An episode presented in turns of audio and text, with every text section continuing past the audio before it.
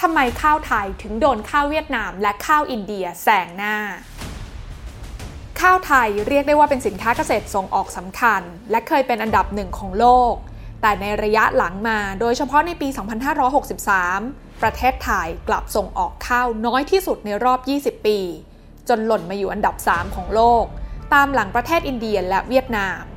จากในอดีตที่ข้าวไทยมีคุณภาพเป็นอันดับหนึ่งและไม่มีใครเทียบได้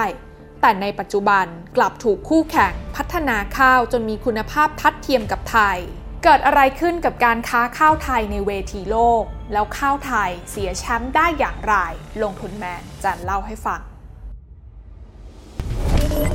ขอต้อนรับเข้าสู่รายการลงทุนแมนจะเล่าให้ฟัง สนับสนุนโดย สายการบินไทยเวียดเจ็ตตัวจริงสุวรรณภูมิ จองเลยที่เว็บไซต์ vietjetair.com เรามาเริ่มกันที่ตัวเลขส่งออกข้าวของไทยใน 4 ปีล่าสุดที่ผ่านมากันค่ะ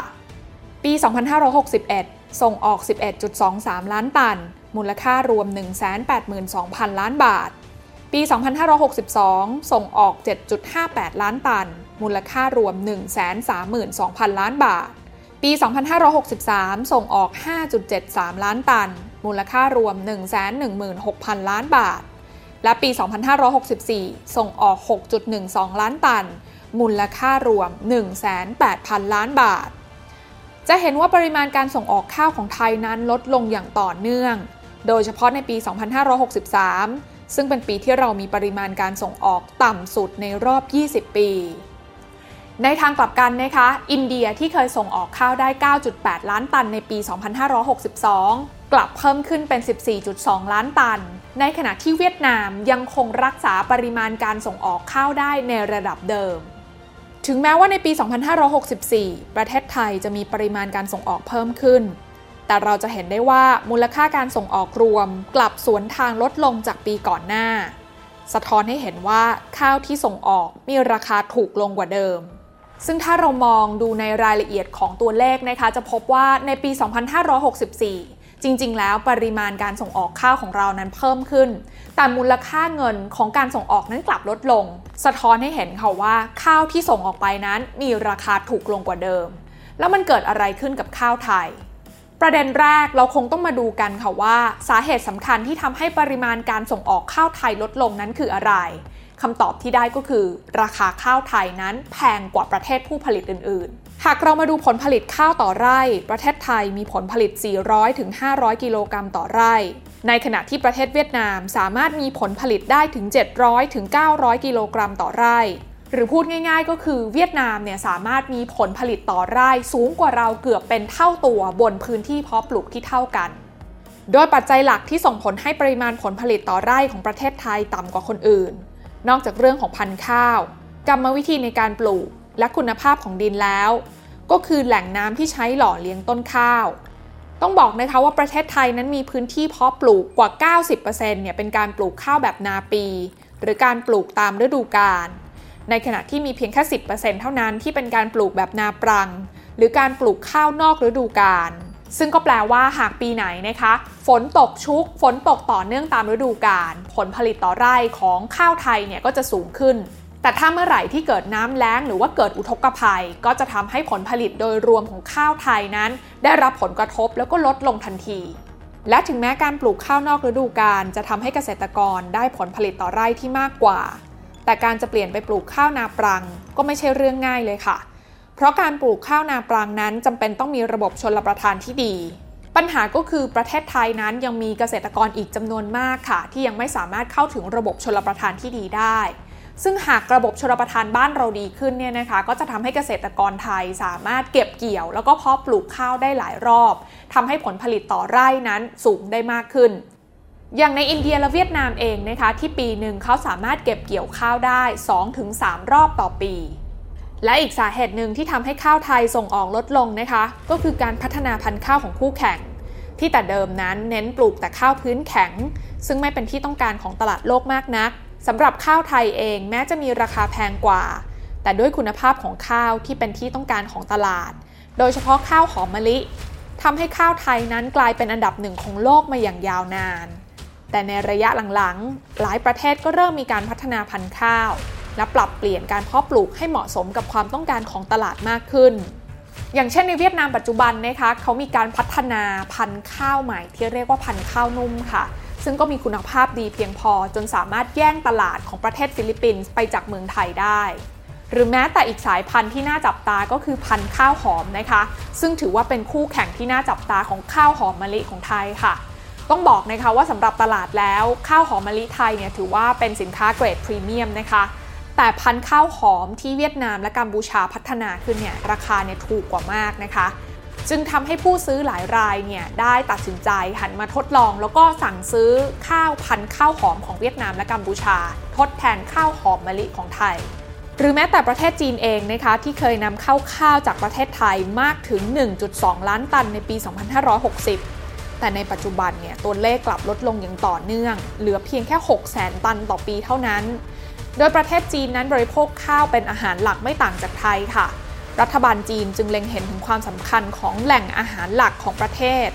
จึงได้มีการพัฒนาและปรับปรุงการผลิตข้าวของเกษตรกรภายในประเทศ จนสามารถลดการพึ่งพาข้าวจากต่างประเทศได้ รวมถึงมีการคาดการณ์กันนะคะว่าประเทศจีนกำลังจะกลายเป็นผู้ส่งออกข้าวรายใหญ่อีกหนึ่งรายในอนาคตด้วย นอกจากนี้การพัฒนาเทคโนโลยีด้านการเกษตรของประเทศคู่แข่ง ก็ทำให้ผลผลิตต่อไร่ของเขาสูงขึ้น ในขณะเดียวกันต้นทุนการเพาะปลูกโดยรวมเนี่ยก็ถูกลงนะคะทำให้เขานั้นสามารถตั้งราคาขายข้าวได้ถูกกว่าประเทศไทย รู้หรือไม่คะว่าต้นทุนในการปลูกข้าว 100 บาท เป็นค่าปุ๋ยที่ใช้บำรุงต้นข้าวเนี่ยคิดเป็น 26 บาท ตรงนี้นะคะหลายคนอาจจะยังไม่รู้ว่า ประเทศไทยนั้นกลับต้องนำเข้าปุ๋ยมากกว่า 90% อีกทั้งตลาดปุ๋ยในประเทศไทยก็ยังมีผู้ผลิตและนำเข้าเพียงไม่กี่รายเท่านั้น ซึ่งก็เป็นอีกหนึ่งปัจจัยที่เราไม่มีความสามารถในการควบคุมทำให้ต้นทุนภาพรวมของข้าวไทยเนี่ยสูงกว่าประเทศอื่น ๆ เชื่อมาว่าฟังมาถึงตรงนี้หลายคนน่าจะมีคำถามตามมานะคะว่า ก็แล้วถ้าเป็นอย่างนั้นทำไมเราถึงไม่ปรับปรุงกระบวนการผลิตของเรา โดยใช้เครื่องจักรและเทคโนโลยีที่ทันสมัยเหมือนกับการทำเกษตรกรรมของประเทศที่พัฒนาแล้วกันบ้างล่ะ คำตอบก็คือเราน่าจะทราบกันดีอยู่แล้วค่ะว่า เครื่องจักรที่มีคุณภาพและทันสมัยนั้น จะมาพร้อมกับต้นทุนที่แพงเสมอ และถึงแม้ว่าเมื่อเทียบกับผลผลิตที่จะเพิ่มขึ้นแล้วอาจจะดูคุ้มค่า แต่ปัญหาหลักๆ ของเกษตรกรไทยก็คือ การเป็นเจ้าของที่ดินเพียงไม่กี่ไร่ และเกินกว่า 70%นั้นต้องอาศัยการเช่าที่ดิน หรือไม่ก็ทำนาในที่ดินที่ติดจำนอง ดังนั้นเมื่อครอบครองที่ดินไม่ได้เยอะมากสำหรับการเพาะปลูกนะคะ การลงทุนในเครื่องจักรหรือว่าเทคโนโลยีราคาแพงๆเนี่ยก็ดูเหมือนจะไม่คุ้มค่า เพราะกลุ่มเกษตรกรก็จะมองว่าการใช้งานเครื่องจักรเหล่านั้น ไม่ได้ถูกใช้อย่างเต็มประสิทธิภาพ ด้วยขนาดของพื้นที่แล้วก็ความถี่ของการเพาะปลูกเนี่ยน้อย เกษตรกรจำนวนมากเลยต้องพึ่งพาการเช่าเครื่องจักรอย่างเช่น รถไถหรือรถเกี่ยวข้าว ก็เลยเป็นเรื่องยากค่ะที่จะลดต้นทุนด้วยการใช้เครื่องจักรที่ทันสมัยขึ้น อีกทั้งชาวนาจำนวนมากเนี่ยก็ยังต้องจ่ายค่าเช่าที่ดิน หรือชดใช้หนี้สินที่มีอยู่แต่เดิมทำให้ไม่มีเงินมากพอที่จะไปพัฒนาหรือว่าลงทุนในส่วนอื่น ๆ เพิ่มเติม ในขณะที่ชาวนาบางส่วนหลังจากเก็บเกี่ยวแล้วเนี่ยนะคะ มาหักค่าใช้จ่ายต่างๆ ที่เกิดขึ้นจริงทำให้เขาต้องขาดทุนในการเพาะปลูกข้าวด้วยซ้ำไป นอกจากนี้สิ่งที่ยังซ้ำเติมชาวนาไทยอีกอย่างหนึ่งก็คือ โครงสร้างอุปทานของข้าวไทย หากเรามาดูกำไรของแต่ละกลุ่มธุรกิจข้าวในห่วงโซ่อุปทาน อ้างอิงจากข้อมูลของธนาคารแห่งประเทศไทยในปี 2560 ค่ะ ผู้ส่งออกนั้นจะมีกำไรสุทธิเฉลี่ยอยู่ที่ 18ล้าน4 1 0 0 0 0บาทต่อราย ในขณะที่โรงสีจะมีกำไรสุทธิเฉลี่ยอยู่ที่6ล้าน2 7 0 0 0บาทต่อราย แต่ชาวนานั้นกลับมีกำไรสุทธิเฉลี่ยแค่เพียง 10,000 บาทต่อรายเท่านั้น จากข้อมูลที่ได้ฟังไปเมื่อสักครู่นี้จะเห็นนะคะว่ากำไรสุทธิที่ชาวนาได้รับนั้นถือว่าอยู่ในระดับที่ต่ำมาก ซึ่งสาเหตุหลักๆสำคัญก็มาจากการที่เรานั้นต้องเข้าไปแข่งขันในสงครามราคา และมีจุดเริ่มต้นของการกำหนดราคาข้าวอยู่ที่ผู้ส่งออกทำให้เกิดการกดราคากันเป็นทอดๆนะคะ ทั้งไปกดราคาจากโรงสี และโรงสีก็ต้องไปกดราคาจากการซื้อข้าวจากชาวนาอีกทีหนึ่งและท้ายที่สุดคนที่รับภาระทั้งหมดก็คือชาวนานั่นเอง และด้วยความที่ชาวนานั้นไม่มีอำนาจต่อรอง และไม่สามารถลดต้นทุนที่สูงได้ ผลกำไรที่ได้จึงน้อยลง ปัญหาความยากจนของชาวนาจึงเพิ่มมากขึ้น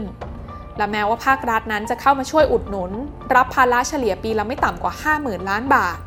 แต่โดยส่วนใหญ่เม็ดเงินนั้นจะถูกใช้จ่ายไปกับการชดเชยความเสียหาย หรืออุ้มราคาข้าว ซึ่งถือเป็นการแก้ปัญหาที่ปลายเหตุ ดังนั้นนะคะการแก้ปัญหาที่ต้นเหตุมากกว่า น่าจะเป็นการเพิ่มมูลค่าของข้าวไทยในตลาดโลกมากขึ้น ตัวอย่างจากในประเทศญี่ปุ่นที่เราเห็นได้นะคะ จะมีการต่อยอดผลิตภัณฑ์จากข้าว อย่างเช่นสาเก ที่ไม่ว่าใครก็ผลิตได้ หรือข้าวสำหรับทำซูชิที่มีการส่งออกไปทั่วโลก ซึ่งนับเป็นการเพิ่มมูลค่าให้ข้าวของญี่ปุ่น ที่บางชนิดมีราคาขายต่อน้ำหนักที่สูงขึ้น หรืออีกทางหนึ่งก็คือการลดต้นทุนการผลิต ทั้งจากการลดราคาต้นทุนโดยตรง อย่างเช่นค่าปุ๋ย และการสนับสนุนเครื่องจักรทางการเกษตรให้เกษตรกรได้ซื้อ หรือเช่าในราคาถูก รวมถึงการพัฒนาพันธุ์ข้าว และระบบชลประทาน เพื่อให้ผลผลิตต่อไร่สูงขึ้น แทนที่การขยายพื้นที่เพาะปลูก แต่ทั้งหมดทั้งมวลนี้ถ้าเราถอยออกมาดูภาพใหญ่ค่ะ แล้วกำลังเห็นสถานการณ์ที่เรียกว่าชาวนากำลังเผชิญกับความท้าทาย ทั้งต้นทุนการผลิตที่สูงขึ้น รวมไปถึงราคาขายที่ตกต่ำที่เกิดจากการแข่งขันกันส่งออกในปัจจุบัน หรือแท้ที่จริงแล้ว เราอาจจะหันกลับมามองใหม่ จัดสรรทรัพยากรไปยังอุตสาหกรรมอื่น ๆ ที่โดดเด่น และกำลังเป็นเมกะเทรนด์ของโลก ไม่ว่าจะเป็นการท่องเที่ยวเชิงการแพทย์ หรือการพัฒนาโครงสร้างพื้นฐานสำหรับการผลิตรถยนต์ไฟฟ้า และเปลี่ยนแนวคิดต่ออุตสาหกรรมข้าวไทย ให้มีเป้าหมายเพื่อความมั่นคงทางอาหาร หรือการต่อยอดไปยังสินค้าอื่น ซึ่งจุดนี้ในบางมุมอาจจะดูเป็นทางเลือกที่ดีกว่า ในการที่เราพยายามจะเป็นผู้ส่งออกข้าวอันดับหนึ่งของโลก ในขณะที่วัฏจักรชีวิตของชาวนาไทย ยังไม่สามารถพัฒนาต่อไปได้ และยังย่ำอยู่กับที่แบบนี้ เหมือนกับหลายหลายปีที่ผ่านมา สนับสนุนโดยสายการบินไทยเวียดเจ็ต ตัวจริงสุวรรณภูมิ จองเลยที่เว็บไซต์ vietjetair.com การลงทุนในความรู้ไม่มีความเสี่ยง ผู้ลงทุนควรกดติดตามลงทุนแมนได้ในทุกช่องทาง เริ่มจาก Subscribe และกดกระดิ่งช่อง YouTube ของลงทุนแมนไว้ ตอนนี้เลย